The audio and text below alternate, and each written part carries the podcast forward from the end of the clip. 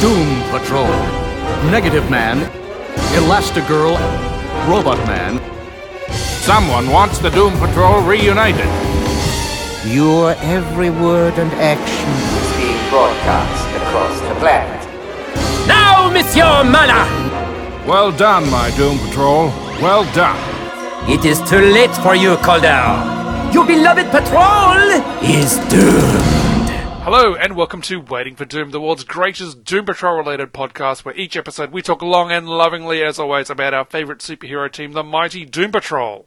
Hey everyone, I'm Paul. You can find me on Twitter at reading underscore Hicks and you can send us emails to waitingfordoom at gmail.com. And we are on Facebook in the usual way that things are on Facebook. And you can also look at my greatest adventure 80.blogspot.com, which is Doug Zawisza's fantastic Doom Patrol blog. And all our episodes available on iTunes, Stitcher Radio, and where else? Podbean.com, I think. True, correct. Well done. Yes, hello, I'm Mike. You can find me on Twitter at AvantGarve. You can also find on Twitter our sentient show account, who is Wilfred. He's at WFDPod. G'day, Wilfred, you cheeky scamp, you. What does that even mean, human? And as always, we are proudly brought to you by Comicosity.com. Yeah, if you go to Comicosity this week, there is a very interesting interview with Steve Orlando about his new comic Electric Warriors from DC. And, uh, Ooh. Yes, Steve Orlando, the uh, one-man nostalgia machine, uh, mining the rare and uh, rarely visited corners of the DC universe and bringing back the gold and uh, shaping it into new and exciting forms. So, yeah, I, I've always liked, um, well, everything I've read of Steve Orlando's has been interesting to gr- uh, bordering on great and somewhere in that range. So, uh, you know, Electric Warriors doesn't really, you know, eh, what is that? I don't know. Um, but this looks interesting, and you know, there's there's a Dominator from the Invasion, so who doesn't Oh. want want to see them in action? Okay. Yeah, so interesting, interesting looking comic, and uh, yeah, one to check out. And it's six issue miniseries, and I think it, it's out this week now, and you can, or out last week perhaps. Um, you can read that interview and decide if you want to invest in it, Cool. or just read it for fun if you're not an investor. Right. Okay. anyway, Paul, how has your week and a bit been since we last spoke? Ah, yes, I've been reading comics. I've read some Marvel. Mar- you, you think of me and you just think Marvel reader, don't you? Uh, not usually, no. No. no. I've been reading uh, Peter Parker, the Spectacular Spider-Man, which is Oh, uh, okay. Chip Zdarsky's um, Spider-Man series. I've just heard some good stuff about it, and um, I have been reading the first volume, and it is very enjoyable. Um, I really, really. Um, the, just the stuff that Peter says, like he's a total motor mouth in this. He cannot shut up, and uh, I'm really enjoying that. Um, and it has art by uh, one of the top five Kuberts, so I couldn't tell you which one, but Uh huh. Right. that one. Yeah, sure. one of them. Yeah. what about you, Mike? Um, I uh, haven't read a lot uh, since we last caught up. Uh, still slowly getting through the ElfQuest stuff. Um, the vast majority of my time of late has been taken up with my Warhammer 40k miniatures addiction. Games Workshop brought out a new game called Speed Freaks, which is imagine Mad Max but with orcs. Oh, I thought it was about uh, drug users, but okay. Uh, no, not quite. So, uh, and that has um, added more vehicles and figures to my orc army. So I've been playing a bit of Warhammer 40k, quite a lot, and having a grand old time doing that. But yeah, um, I haven't picked up anything new of late. Uh, still getting through ElfQuest and enjoying that. Um, and and yeah, I guess we do have to mention uh, the passing of Stan Lee last week as well. Um, yeah, very sad, but very uh, sad. Yeah. A really good innings. Uh, no one can say he was only Oh. here for a little while. Yeah, no, look, 95 um, is, is a great landmark to, to hit, and his influence um, will, you know, it's had a lasting effect on, on our favourite medium. Um, Yeah. he- he's- And he's- all his major creations created over the age of 35. So, um, you know, you youngins, there's plenty of time. there's hope for us yet, Paul. Uh, a bit late for me, but uh, for the rest of you, it's never too late, Paul. It's never too late. yeah. Wow. Yeah. So um yeah, but it was it was lovely to see the outpouring of love and affection for Stan um, across uh, Twitter in particular. Twitter Yes. became very nice for a day. Yeah, it was quite pleasant to see. Yeah. Oh dear. Anyway, how about we move on and have a look at what's happening in the News Patrol? News Patrol.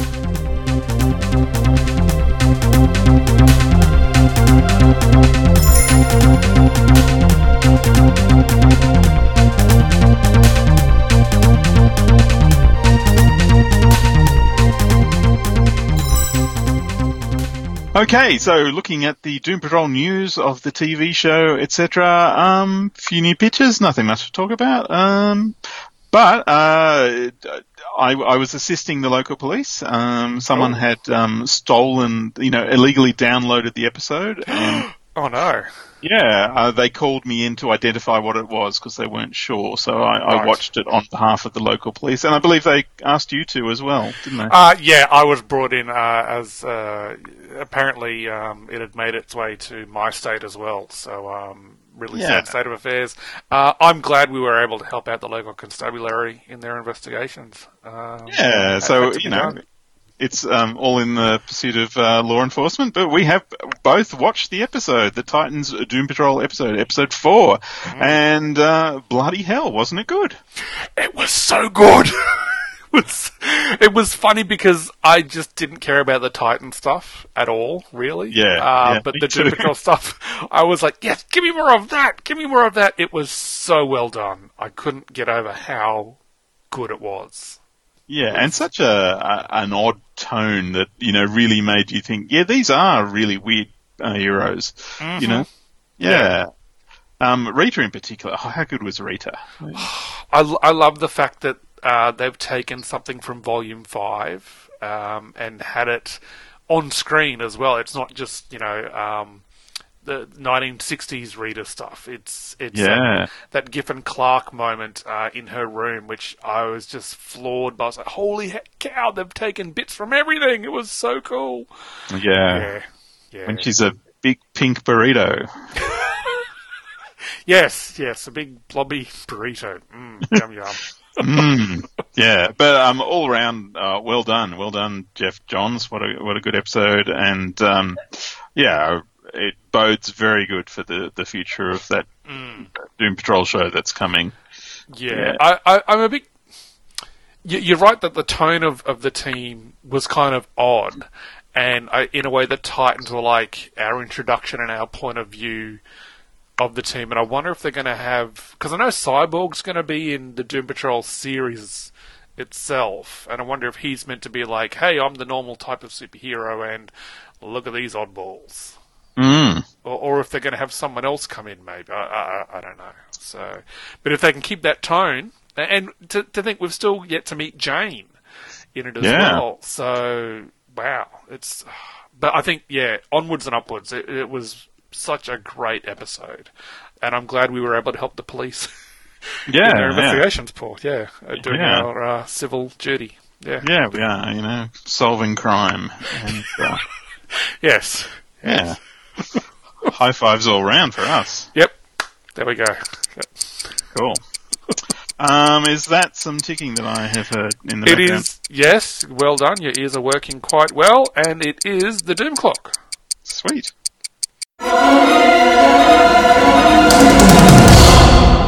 So, yes, as we look upon the face of the mighty Doom Clock, we can see that it has been just over two weeks since we had a new Doom Patrol book on the shelves, that being issue 12 of Volume 6 from Gerard Way, Jeremy Lambert, Dan McDaid, Tamara Bonvillain, Nick Derington, Todd Klein, Molly Mahan, and Mark Doyle. That issue saw the Reynolds family fighting to free the Damonscape from Margot the Damon Lord, and we discussed this issue back in episode 131. Issue 13 is at this stage scheduled for I don't know. Yeah, could be. Could be Hope, hopefully before we die. yeah, yeah. You know, look, it's it's been a while since we've had a good build up on the Doom Clock. You know, so um, Yeah, well, speculating, I would say that if there's a TV show coming, they're going to want a, you know, some sort of uh, relaunch on the on the timed, uh, you know, for the synergy. my Yeah. concern, yeah, I I think they'll do something like that. But my concern is whether they'll do a brand new relaunch that ties in closer to the TV show, or whether they'll continue on with what's been set in Volume Six. Yeah, but we do have uh, confirmation that uh, the co-writer on the last issue is going to be uh, the the new co-writer ongoing. So that's uh, Oh, okay. Dan, yeah, Jeremy Lambert, Nice. J Lamb. J Lamb, that's what we're calling him, is it? Yeah, you go J Lamb. You're doing well. Right. Uh, and this week in Doom Patrol history. Now, Paul, do you want to do the, the guessing game again? Oh, yes, yes, You I'm do? up. I am. Yeah. You, you do? Um, okay. How are we going to do this? Um, all right. The title of the issue consists purely of numbers. Uh, Doom Patrol 67. No. Oh. No. It involved magic. The Gathering. No. Oh. Uh, it involved some people falling out of a window and falling into love. Okay, it's um, uh, it's Gerard Way. It's around what issue four or five of the uh, volume six. You are so close. It was issue nine. Oh. oh. You did well though. You did well. Yeah. See, it's going on sale for three ninety nine on November twenty second of two thousand seventeen, with the cover date of January two thousand eighteen was issue nine of Doom Patrol Volume Six from Gerard Way, Nick Derington, Tom Fowler, Tamara Bonvillain, Todd Klein, Maggie Howell, Jamie S. Rich, and Tula Lotay provided the variant cover. This story was titled 9999999. That's all the numbers, uh, which was part two of the Nada storyline, and gave us the proper introduction of the disappointment, uh, the surge in magical powers for Lucius Reynolds, uh, Casey and Terry falling out of a window and into love, and the return of Mister Nobody as he introduced us to his all-new Brotherhood of Nada. oh, good times. It was was good times. We covered this issue back in episode 112 from November of 2017, a year ago. That's um yeah. Uh, it took us a year to get three issues out. Hmm. Yeah, it's- it's a big, busy year. Yeah. Just call it Doom Patrol Quarterly or something. yeah. Um, so yes, episode 112 has more details on that specific issue, so you can check that out for more. And that is it for the Doom Clock this week.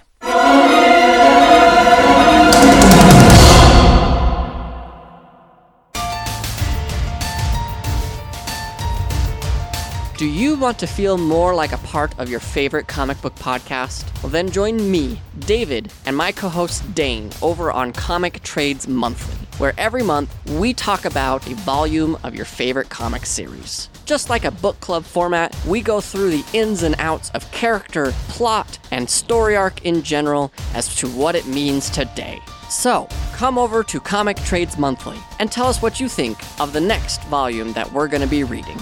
I can't wait to see you there.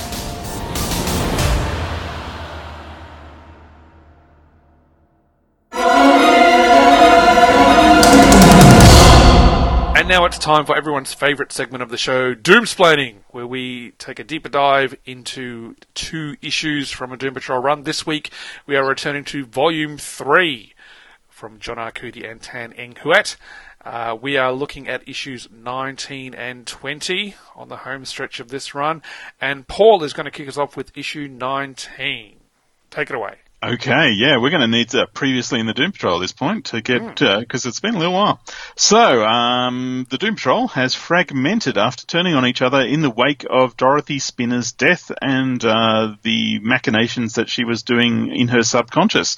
So, uh, Cliff Steele has quit the team and left to visit his brother.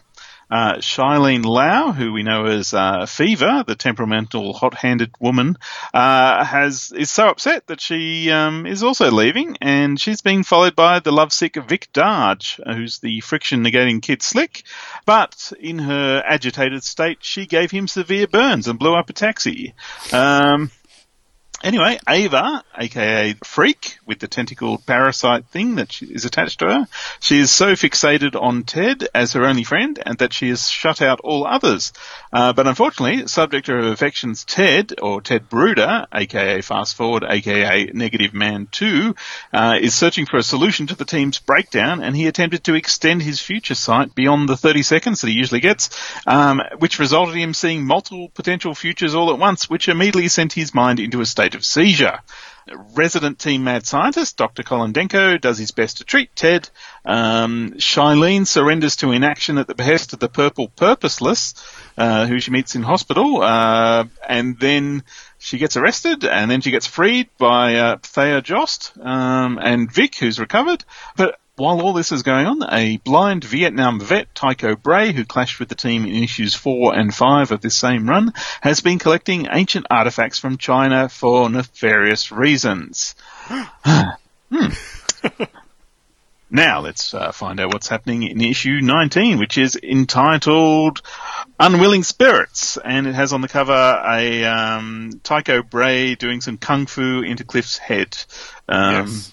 Yes, and it says home invasion, uh, though technically it's in a backyard because uh, Ted is being watched by uh, a little girl who turns out to be his niece, Beth. Um, anyway, but this one is written by John Arcudi, the awesome John Arcudi. It has art by Tan Eng Huat. It's lettered by Bob Lappan. It's coloured by Cra- Dave McCaig, not Craig McDave. Um, it's edited by the fantastic Andy Helfer. It uh, when it came out, according to the cover, it says June 2003, but in reality, it came out on April the second, 2003. It's just like a poorly timed April Fool's joke, um, and it has a cover price of two dollars fifty, which is uh, quite a bargain for an awesome comic like this. Anyway, let's get into it. Uh, so Cliff is staying with his brother Randy and Randy's wife Helen, and he is helping their little girl Beth in the garden when the Serenity is destroyed by to- Tycho Bray riding an ornate jade horse into the yard. Cliff grabs Tycho's spear and flips him off the horse, and then Cliff grabs Beth and rushes her to safety inside to where Randy and Helen are. And Helen asks Cliff who was that, and Cliff confesses to never having seen him before. And Tycho's blind, so he's never seen Cliff before too. Um, but that's irrelevant. Um, suddenly, a jade ornate bear Kool-Aids its way through the wall and pins Cliff to the floor. Tycho accuses Cliff of lying, unaware that the last Cliff he faced was actually imaginary Cliff, conjured by Dorothy's subconscious. And as the bear pushes Cliff harder against the floor, Cliff gazes into its jade eyes and recognizes his old teammate Gar Logan, aka Beast Boy. So Gar's under Tycho Bray's control. How did this come to happen? So we flash back to find out. Uh, we see Gar completing a grape jam commercial shoot as a donkey, and he's going to be decolorized in post. Uh, on his way to the car, he is ambushed by Tycho Bray. They tussle briefly as Gar takes the form of a lion, and then a tiger, and finally a T-Rex, till the demon Now Yut appears and stabs Gar with his ridiculously large sword. As the sword slides bloodlessly into Gar, a demonic wisp floats off the handle and into Gar, changing his appearance to that of a stylized jade T-Rex. And now Yut tells Tycho that Gar is perfect. You're better than we had hoped. Now possessed by the guardian spirit of Jade, Gar, Now, and Tycho fly off. Now Yut, back from beyond? How did this come to happen? Uh, so we find out in a flashback to earlier, where Tycho has the mummified corpse of N- Nu Yu Tu, N- no, Now You Two, that was sent from China to Vietnam and finally to Texas uh, when he brought it from the general store after it waited 70 years for him to find it. Uh, he tipped the bags of his own blood that he stole from the blood bank over the mummy, causing it to burst back to life, possessed by the giant demon Now Yut. Uh, now Yut summons his sword, which is with the police lockup back in San Vicente, and the sword that Tycho forged from the seven pieces of armor, that's the, that's the sword we're talking about, uh, each possessed by the seven enslaved spirits. Uh, now Yut thanks Tycho for his faithfulness and resourcefulness and thrusts the, store, the and thrusts the sword into Tycho's chest, transferring the spirit of the blacksmith uh, to Tycho. Remember the blacksmith from our China story back in issue, when was that, 18? I think so. Yeah. Yeah, yeah. Uh, restoring his sight. Uh, Tycho thanks now, and then they plan their next move. And the other hosts are mostly back east, but two are nearby. These being Gar Logan and Cliff Steele. So I think we're all caught up on the flashbacks now. Thank goodness, yes. Hmm. Yeah, flashbacks are a bit of a dirty word around here lately. Yes, yes, my, my eye is not twitching at all. That's that word. Yeah. Uh, back in the present, Cliff apologises to Gar before shoving him off and back through the intact wall behind him. Uh, he turns to take out Tycho floating in the room observing when now Yut smashes through another wall, hurling Cliff onto the grass outside. So we've lost three walls. That's the count of damaged wall. Um, he raises the sword and plunges it all the way through Cliff's chest as Tycho does his uh, incantation spell, which they look really cool. They look like swirling text around him, uh, around him. It's very interesting. Uh, after a moment, now Yut declares nothing. And Tycho responds, but it should have worked. For possession, the host doesn't need flesh, only a spirit to control. Uh, and now says, a riddle and no time to solve it. Take me to San Vicente to the others. And now Yat and he and Tycho and Gar, they all fly away. Uh, Gar as a bird, which makes it easier to fly. Hmm. Uh, dazed and damaged in the wreckage, Cliff futilely tells them to wait. Uh, later, when the police arrive, Randy is patching Cliff's damaged chest. Uh, we get the impression he's done this before. Uh, Beth is terrified of Cliff now, realizing that he isn't actually a human. He's um, something that can be stabbed with a sword and still walk around. Um, and Randy has lent Cliff money for a plane ticket because it's that type of comic where people have to catch planes to go places, and tells him, uh, "Cliff, you don't have to go." Cliff says, Are you kidding me? Look at your house, Randy. I was stupid coming here, bringing that insane world with me to wreck your lives. I'm not going to do that to you ever again. Anyway, you heard them, didn't you? They're heading to San Vicente for the others, the Doom Patrol, and I have to go. That house is going to be paid for, Randy. That's a promise. I love you, little brother. And then he leaves. And the end. Oh. Aww. So we're back to the action. Aren't we just? Yeah, so uh, good to see uh, Demon Now back in action. He's he's got a bit of a tiger thing going. He's a tiger with a mullet, sort of. Uh, Yeah, he, thing. uh, uh, he seems um, well now that he's being reincarnated, I guess from his own body. He seems a lot um, sleeker and stronger than when we last saw him somehow. Um, but yeah, it, sometimes when a villain returns, you're kind of like, oh, this guy again. But it's it's really cool to see Tycho and now Yacht like back in action and kicking ass, even though they're the bad guys. Yeah, well, we never really got much of an idea of what uh, Now's deal was last time. I mean, he was Hmm. just a demon that appeared, and then um, the spell got disrupted and he vanished. So, uh, Yeah. Yeah. but um, Tycho obviously learned from his uh, first failure, and um, you know, is doing it proper this time and taking out his enemies one by one. Yeah, and we finally get to see what was in that case It's been sitting around for 70 years. Yeah, it's, um, yeah. It, now you too. You know, the mummified body of now you too. Yeah. Surprise, it's a demon. It's a demon. Um, yeah, and but I mean, I really like the interaction of uh, Cliff and Randy. I mean, it's not your typical, oh, you know, why did you bring all this damage to my house? I hate you. It's you know, it's more you know, loving and supportive, like um, you know, brothers who have been through a lot Yeah. previously. And I mean, and the fact that uh, Randy is patching Cliff up, you know, it looks like he's done this sort of thing before when you know things have gone badly for Cliff. So. Yeah.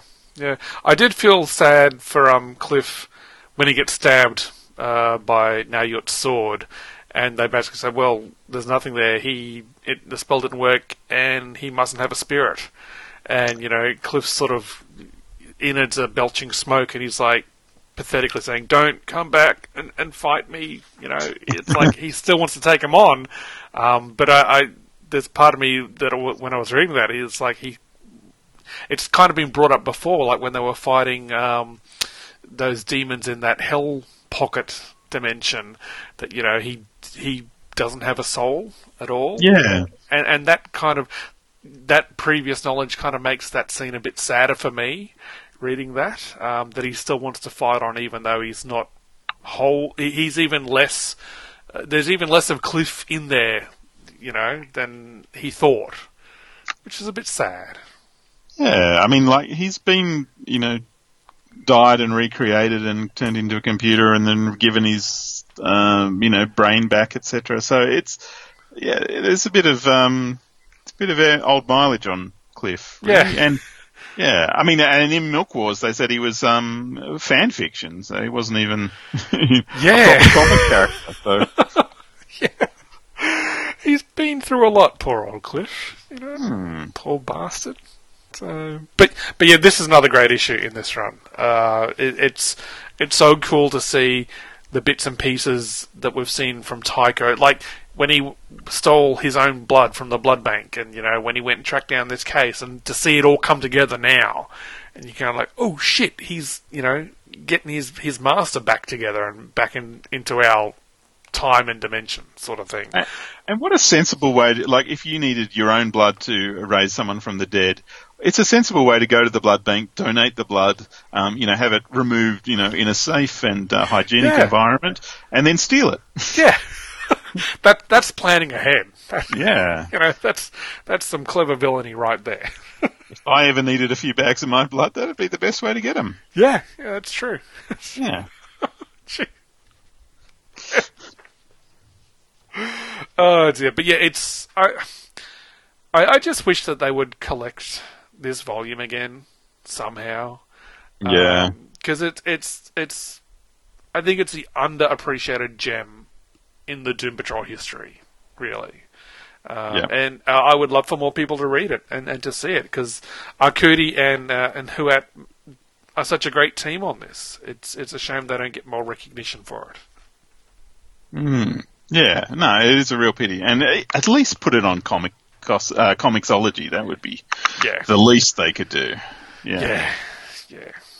But I mean, as it is, the only way to read this one right now on this date at this time is to go and find them in a comic back issue bin somewhere, Yeah. or steal them from us. Good luck on that second one. Um, enjoy the hunt with the first one. Yes. Speaking of home invasion, yeah. Um, now there's another issue in there. There is, there is, uh, and I will take us through issue 20, which came out on May 7th of 2003 with a cover date of July of that year for a rather fairly priced $2.50. Uh, it was written again by John Arcudi. Tannen Hewitt did the cover of it, but the artist on this one was Rick Geary. Uh, Bob Lappan did the letters, Dave McCaig did the colours, and the cover of this one has in big letters "Sell Out," and it has uh, what can only be Robot Man's hand tapping the head of a Robot Man bobblehead, uh, accompanied by bobbleheads of Negative Man and Elastigirl. These look very much like Funko Pops. I'm just going to say that right up. That, yeah, a little bit, yeah, Though the DC ones don't have bobbles, the the Marvel ones do. right. Have I have I said too much? No, no, it's fine. It's fine. Uh, we know you're into your Funko Pops. it's, it's I, I, I do ad- will admit that um, if these bobbleheads were available, I would purchase them because they look kind of cool. Well, with the TV show on the way, mate, I think we will have uh, Funko Pops for the Doom Patrol before 12 months is out. That's my prediction. Yeah, Market. yeah, um, yeah. And uh, funny you should mention the TV show because it um, it it's timely that we get to this issue now, as we'll soon find out why. Um, But yes, the, the bobblehead theme from the cover is continued on the first page with the Robot Man bobblehead booped on top of it by a TV producer as he argues on the phone with someone about maintaining the integrity of the product. And we can see that his office is littered with all sorts of Doom Patrol tie-ins, from the bobbleheads to posters to a remote control Niles Calder in action chair toy, uh, a Doom Patrol rubbish bin, and even Elastigirl soap. The producer continues his phone rant, saying they should focus on producing the show before taking on more licensing offers like an Elastigirl herbal breast augmenter. The show is only four weeks away from the premiere, and they don't even have enough episodes to last until sweeps. And speaking of this TV show, we quickly cut to a scene from it, where the Doom Patrol are trying to subdue Sven Larsen, aka Morphex. Huh. As he goes on a rampage in Mount Tobar Psychiatric Hospital. And continuing the theme of, hey, that almost seems right but isn't quite there, The patrol we are shown is indeed the original team of Robot Man, Negative Man, and Elastigirl, but they're a little different. Larry is fully bandaged and has a black cape with pointed collar. Cliff has a mostly silver robot body, and Rita wears an outfit with pants, and her hair is tied back in a long braid. The fight doesn't go well for the team, with Morphex escaping them in the form of a bee swarm. Cliff thinks to himself, This is insane. How did this all start? And that question is answered by another question which is Who cares how it started? This stinks, which is said by a suit wearing gent in the middle of a writers' meeting at Thayer Studios. He's arguing with the writer of the episode we just witnessed, Paul Prosh, while Herman the fact checker is upset that basic facts about the team are being ignored. Suit Guy is unhappy with the script, saying there's no character development, it doesn't suit what the director and crew are known for working on, and the cost of filming those first three minutes due to the smashing building, multiple special effects, sets, both indoor and outdoors, good grief. Paul agrees to look at Suit Guy's notes on the episode and will return to Mount Tobar Psychiatric Hospital, where this time the doctors are trying to figure out how to treat their patient, Dr. Larsen, who is bound in a straitjacket, and is now Miss Larsen, who comments that all her problems, the one who destroyed her life, is Robot Man, who is now her husband. What? Right, yes. Uh, we cut back to the writer's room, and Herman has lost his cool. He points out that Sven Larsen was a man, his alias was Animal Vegetable Mineral Man, not Morphex, his grudge was against Calder, not Cliff, and Cliff was never married. Herman is clearly exasperated, asking if they know how much time and effort he spent researching the team, but his venting is largely ignored by Suit Guy, who admits he doesn't know anything about the patrol and that Herman's work is mostly used just for story ideas. Later, Herman heads home to his apartment, and we see his office is full of research work on the team, including newspaper front pages about the patrol pinned to the walls. Herman starts a new entry in a journal saying that while he got a pay rise for his work, he feels like he sold out some friends to get it. He wonders how he could just sit there and let these bad stories be written about Cliff, Larry, and Rita, and soon the whole country will be watching these lies about them. If only there was a little more care and time taken, maybe the writers could find out what really happened. And the final scene of the issue shows us, the reader, the truth. The original patrol, Robot Man, Negative Man, and Elastigirl, are escorting a straitjacket bound Dr. Sven Larsen back into Mount Tobar Psychiatric Hospital. And when Rita tells Larsen that she can't believe his claim that the chief stole his ideas and destroying the city was his act of revenge, Sven turns on them, saying the chief is evil and that the patrol of all people should see that.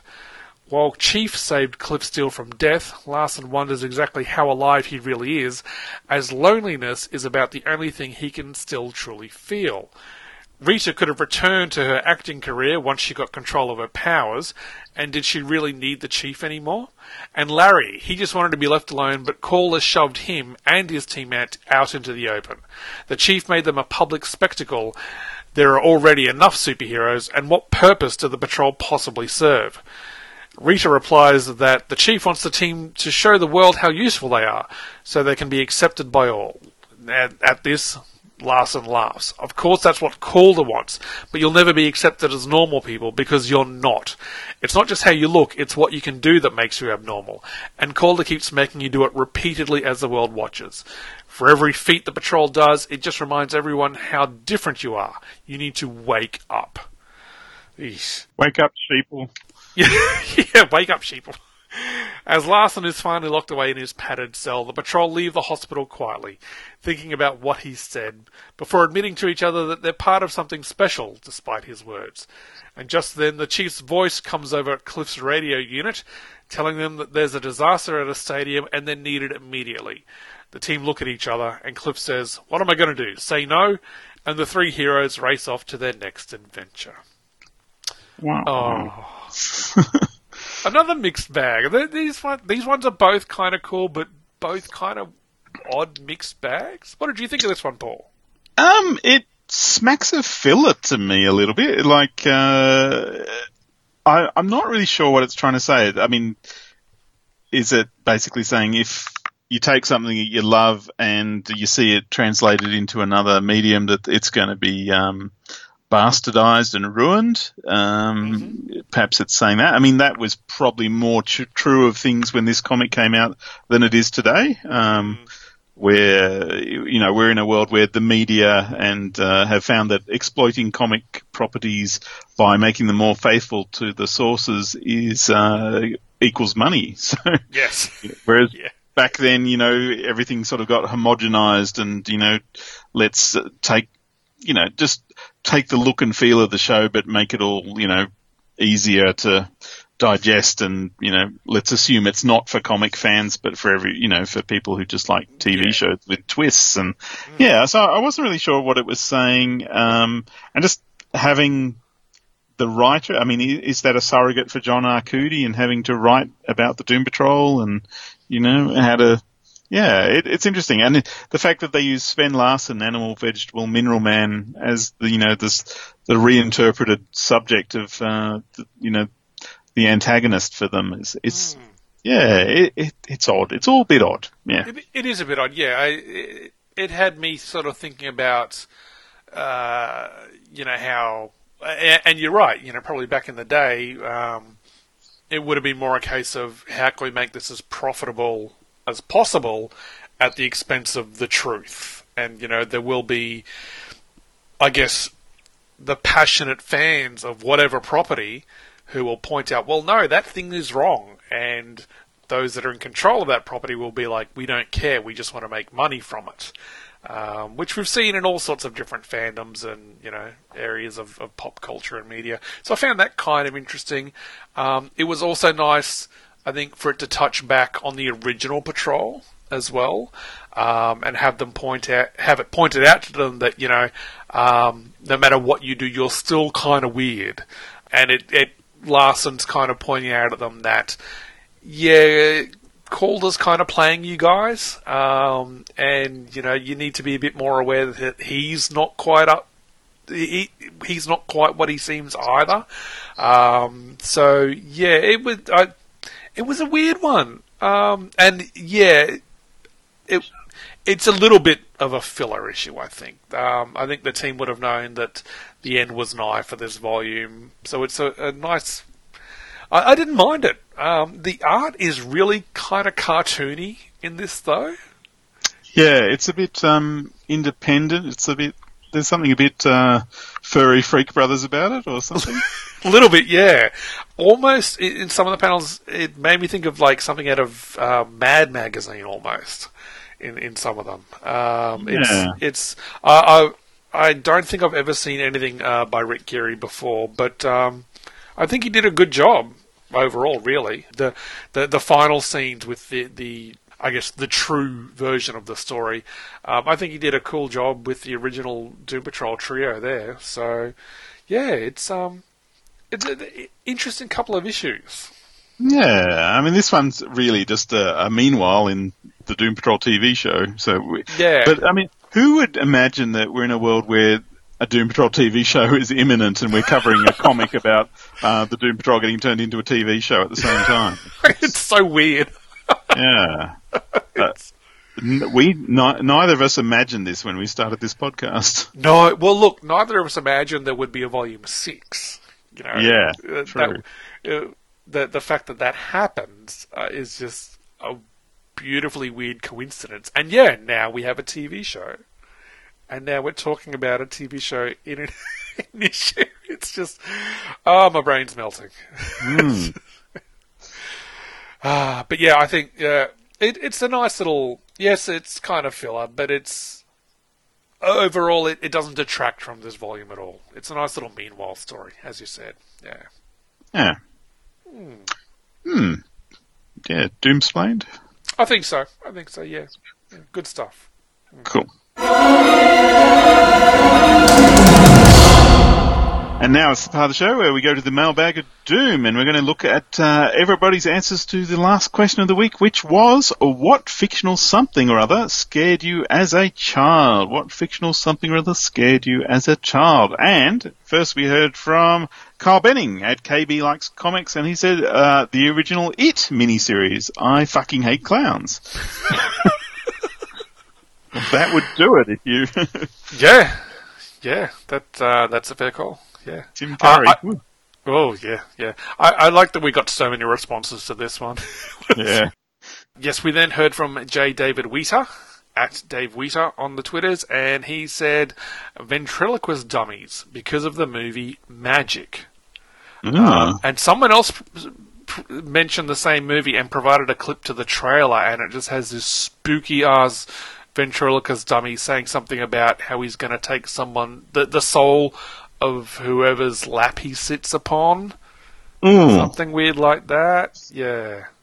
Oh, Yeah. okay. Yeah, um, and yeah, Kyle and Dave had a chat about Goosebumps and Slappy the Clown and things like that. Hmm. uh, Nathaniel Wayne from the Council of Geeks said uh, the death of the Skeksis Emperor in the Dark Crystal. He just looked so epically sick and started crumbling. Ugh, still kind of shudder at that. Yeah, that was Oh, messed that- up. Great movie there. Uh, Saul Bishop at Saul Bishop said, "Dark Night of the Scarecrow. Television movies were frickin' disturbing in the eighties. Haven't seen it, but yes, that's that's a good call about TV movies in the eighties. Yes. Yeah, no, Dark Night of the Scarecrow doesn't sound like a romantic comedy, I'm just going to No. say. Uh, we heard from Scotty Lamb on Twitter. Hey, Scotty, I don't think we've heard from Scotty before. Oh, hey Scotty. And he said uh, there was a TV movie version of King, Stephen King's Salem's Lot. Uh, Salem's Lot, which scared me and caused several sleepless nights. Also, very little when I went to see Bambi, and his mother's death was awful for me. Oh, I've no. never watched it again. oh no. Yeah, no, I don't think I ever saw Salem's Lot, but I remember seeing the pictures in Starlog and things like that of um, the vampire kid floating outside the window, and it's ugh, yeah. Yeah. And um, Martin Gray provided us with a picture of what looks like the floating kid Yeah. outside the window. Thanks, window. Martin. Thanks, Martin. Thanks. Thanks. Yeah. But yes, Bambi. Oh god, I remember seeing that, and every kid in the cinema was just bawling their eyes out. Oh jeez. Anyway, uh, Tim Price at Tim Price seventeen replied with the original Invasion of the Body Snatchers was aired on TV, messed me all up. Uh, they're coming, they're coming for us all. Yeah, no, that's pretty bad, that one. Um, and a really good remake in the 70s, of course. Have you seen? Ah. No, not the re- not the remake. No, no. Oh, I've you've seen- got to watch it, Mike. I, I've seen the. Uh, I think I saw the original years ago, and yeah, good stuff. Yeah. Uh, Susan Canary at Black Canary 02 said flying monkey. So um, perhaps she's talking about the Wizard of Oz, or maybe a friend of hers had um, some monkeys in a catapult. Uh, oh, she's added to her tweet with, "When I was little, that movie played on TV every Halloween and freaked me out until I was 10." Um, so yes, the Wizard of Oz, a very scary and terrifying film. Yes, yes. Uh, I, I learned just recently that in the 70s, the woman that played the witch from Wizard of Oz appeared on an episode of Sesame Street. And apparently Oh. she, she was so terrifying to the kids that it was never repeated and never played ever again. It was Wow. just locked away in the vault. Because apparently, you know, she was threatening to turn Big Bird into a feather duster and, you know, do your awful things to Mr. Hooper. So, Oh yeah. yeah, messed up, messed up. We then heard from Secret Wars and Beyond podcast, Sean Ross chiming in with two made for TV movies terrified me as a kid. One, When a Stranger Calls. Two, The Day After. How the hell did these air on national TV? Ah, I, I remember the day after and all the fuss about that, the post-nuclear uh, Ah, wackiness. right, right, okay. Yeah, just a bit of radiation poisoning and yeah, Ah, you know, yeah, that's fine. yeah, no, quite horrific. Uh, the eighties was a good time for um, being scared of nukes, Yeah. wasn't it? yeah, yeah. Um, our, one of our favourite doctors, I won't fall into that trap again. Uh, Doctor Anne seventy, he said it's almost comical, but the ending of the movie Audrey Rose freaked me out as a kid, and as ridiculous as it is, even now as an adult, mental muscle memory makes me my skin crawl when I watch it. I'm not familiar with the, that film or the end of it. I, I've heard the name, but I've never watched it. Yeah, no, not one that I am aware of, uh, but I almost want to check it out now. 'Cause it Yeah. just sounds creepy. Hmm. Uh, maybe, Hey, wait, wait, wait. Can you hear? Angie's writing us an email right now. Thanks, Ange. uh, Moby One at Schmoby One chimed in with, as a young kid, presumably a bit of a thumbsucker, my folks gave me an illustrated book called Struwwelpeter. A horrific being called the Scissors Man appears to young kids and cuts their thumbs off if they suck them. I can't believe my parents thought giving me this was a good idea. Yes, and uh, obviously the inspiration for Grant Morrison's uh, Scissormen in Doom Patrol as well. Hmm. Kingdom of Ash ruined me. Is that Katie? It is Katie. Hey, Katie Scarlett. Um, she said, uh, "Pee Wee's Big House, whatever. Don't judge me." Right. Okay. Each, each to their own, you know, fair enough. Uh, M.A. Solko at M.A. Solko said uh, the read along story book and the 45 record for The Dark Crystal. I was convinced if I touched an image, the evil creatures, they would escape from the book and get me. Wow. That's must have been a good record to go with Yeah. it. Yeah. Wow. Uh, we have from Jay Powers at uh, B-Bay Bear 24, and he said uh, Poltergeist. Never actually saw the whole movie, but they're, they're here. Freaked me out. So much so that I was scared of the little girl who played Carol Anne. Wow. That is a creepy film. It is. It is. Yes. Uh, Andy Macon at Andy INDK said Cybermen. This was classic 1960s black and white TV. I was okay with Daleks, but Cybermen were scary. Yeah, uh, those 60 ones, uh, 1960s ones had really blank faces. They were kind Yeah. of, yeah. Yeah. I mean, I, I really liked them. They thought they were really cool when they got more robot-y, but they look like um, people in silver painted socks. So, yeah, but they were creepy. Yes, I'd Yeah. give it that. Uh, we heard from Martin Gray, and he said uh, Paulus the wood gnome arch enemy a eucalypta, and uh, sent us a YouTube clip and a picture of a, um, yeah, it's, it's some sort of freaky. Yeah, no, I'm not going to play that clip. It looks too. the picture Yeah. looks too creepy. Uh, it- there seems to be like a surprise looking little toy gnome and then some plant monster woman behind him. Yeah, very odd. someone with a face made of potatoes or something. Yeah, yeah. Look, I, I will check that clip out later. I haven't had a chance to yet, but um, thanks, Martin. uh, Mr. Morbid chimed in with two episodes of the classic Twilight Zone. The first one was about wax statues of famous murderers coming alive, and the second was about Hitler. His shadow moving along at the end scared the shit out of me for some reason. I Uh, haven't seen either of those ones, but uh, yeah, sounds like a valid fear. yeah, yeah. Yeah. Uh, we heard from uh, Justice Trek, the podcast, which is Ted, and he said 1972 US telefilm Gargoyles. Uh, I'm not familiar with that, but uh, I can imagine there are gargoyles that- are Yes. evil and not the wacky cartoon. It's not wacky, it's p- beloved. that Beloved. It, that that was a cool cartoon. Yes, it's a shame that the seventies gave us scary ones. Anyway, uh, Robot J, uh, who is at RJJXJJR on the Twitters, uh, chimed in with the movie The Car, where the devil was a car that ran people over. right. Uh, it's it's beautiful in its simplicity. yeah. Yeah, it gives you a new meaning to the word. Get behind me, Satan. Um, Frack. Frack at Fractures, our other favourite doctor. He said, uh, Jaws. I was way too young to, when I saw it, and I had nightmares for weeks after. My heart still pounds when I watch the scene at night where they are drunken singing and three barrels pop up. Uh, the music starts, the barrels start speeding towards the boat, ah, and he did lots of emojis of fear. Um, yeah, Jaws. M- my son is scared to death of Jaws, and all he has seen of it is the poster. So, Wow. hmm, Okay. yeah. Yeah, Tyrion, me. Uh, Clinton Robson at Coffee and Comics blog chimed in with two things for sure.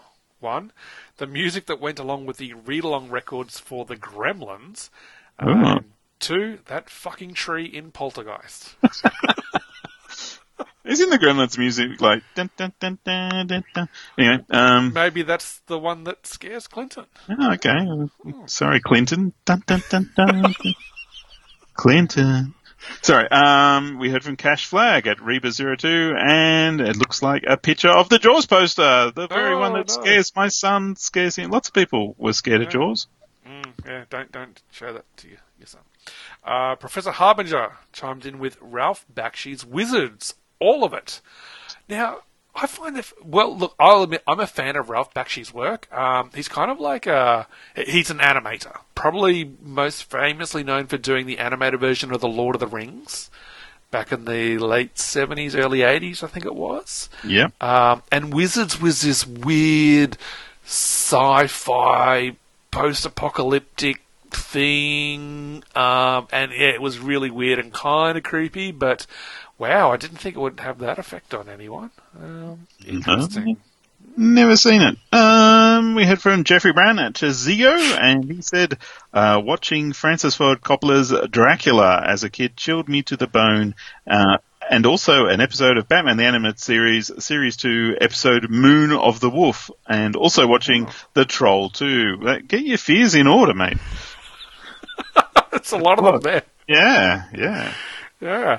Uh, now, this next responder, uh, I'm not sure what to make of their Twitter handle. It looks like um, some Eyeballs. sort of eye- eyeballs, some sort of centipede monster eyeballs thing. Uh, but they chimed in with Jason, Freddy, Xtro, Witchboard, and Hellraiser One.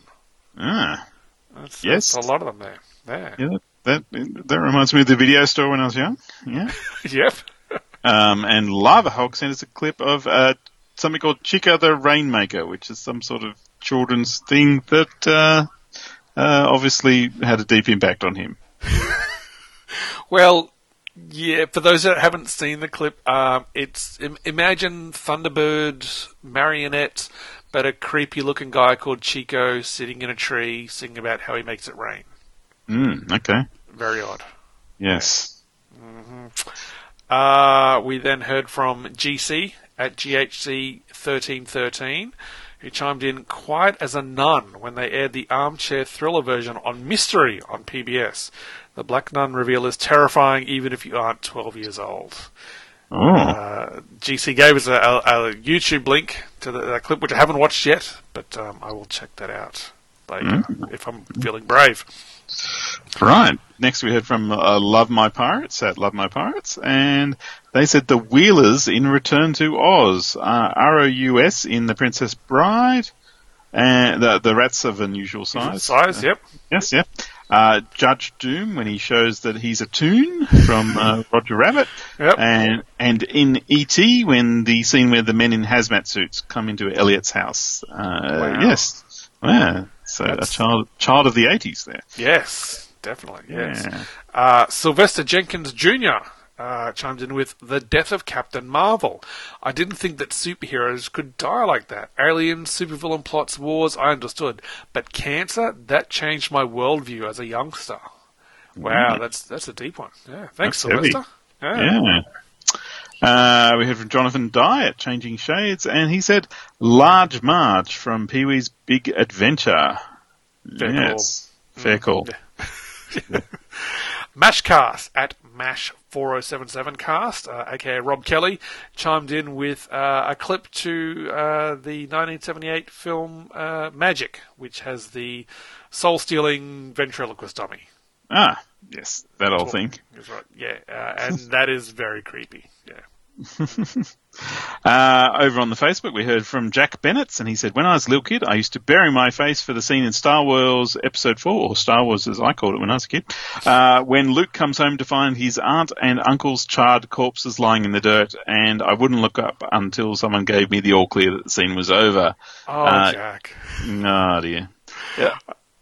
Yeah, that I mean that is a disturbing scene Yeah. that uh, gets uh, well. Luke isn't that affected. I don't know why you are.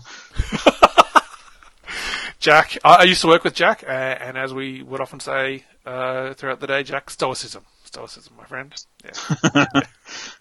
uh, we also heard from Craig Mack, who said, uh, Two films traumatized me as a kid Gremlins and The Dark Crystal. Yeah, Wow. I, I can see that happening if you were young enough. Yeah. Um, our friend Jared Driscoll said, "Master Blaster from the Road Warrior." What are you watching Road Warrior as a child, Jared? Good grief! That film is way too intense. Yes, yes. Wow. Okay, Paul, what uh, fictional thing terrified you as a child? Well, d- don't judge me, but uh, I think Witchy Poo from HR's Pufnstuf. Scared the crap out of me when I was at the right age. Wow, really? In my, 30s. No. yeah, no, I always found Witchy Poo very disturbing when I was very little. Wow. and okay. um, watching the show, like in my teens, I was like, what was I thinking? but that, that is the power of a child's imagination. So, yeah, don't knock it. okay. Wh- what about you? Zero. M- mine is a two-part answer.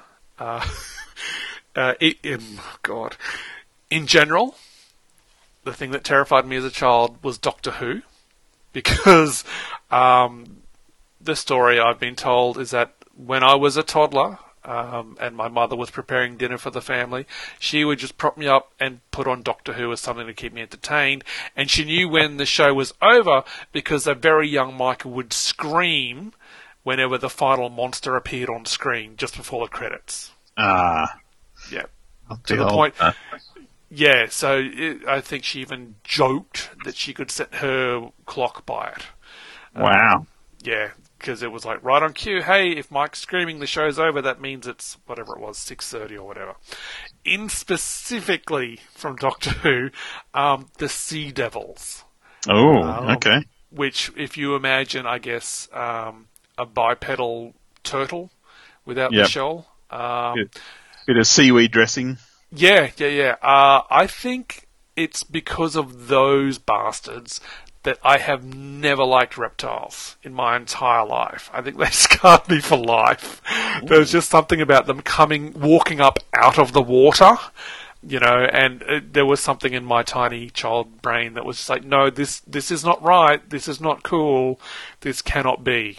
Um, and yeah, I to this day I am not a fan of reptiles. Um, so thanks, mom. Thanks, dad. Wow. yeah. It's it's interesting how um, multi generational t- terror from Doctor Who is. Like um, my wife, that that was her answer. The the Planet of the Spiders from uh, Oh, Doctor I- Who Yep. Yep. scared the crap out of her. And um, my I used to work with an older man. Uh, he was probably about twenty years my senior, but he said the thing that scared him as a child was Doctor Who as well. So it's you know it's Oh. it's interesting that uh, and hopefully there's kids today being scared by Doctor Who. Oh, for sure. For sure. And uh, people who are sexist being scared. Yeah. Yeah. Wow. Dearie me. Well, we've all learned something tonight, haven't we? We have, we have. Oh, witchy poo. I'm sorry. Um, it's not like a real fear like moths. You know what I mean? yeah. Yeah. Sure. Yeah.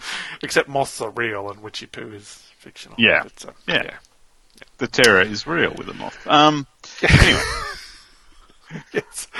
Uh, all right. Well, I think we'll start signing off there. Uh, next time on the feed, we will have another episode of DC OCD. What will we be covering next time on that, Paul?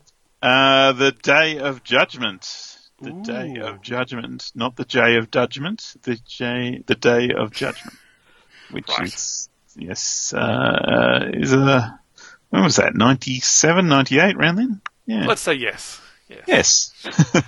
no one's going to fact check us. They'll look and say No, whatever. no. Yeah. It's And a 42 part series written by God. Um, Yeah. and after that, we will be back with more Waiting for Doom, uh, episode 134, in which we will be covering, I believe, the final two issues of the John Byrne run. Oh, not so soon. Ah, I was just warming to it.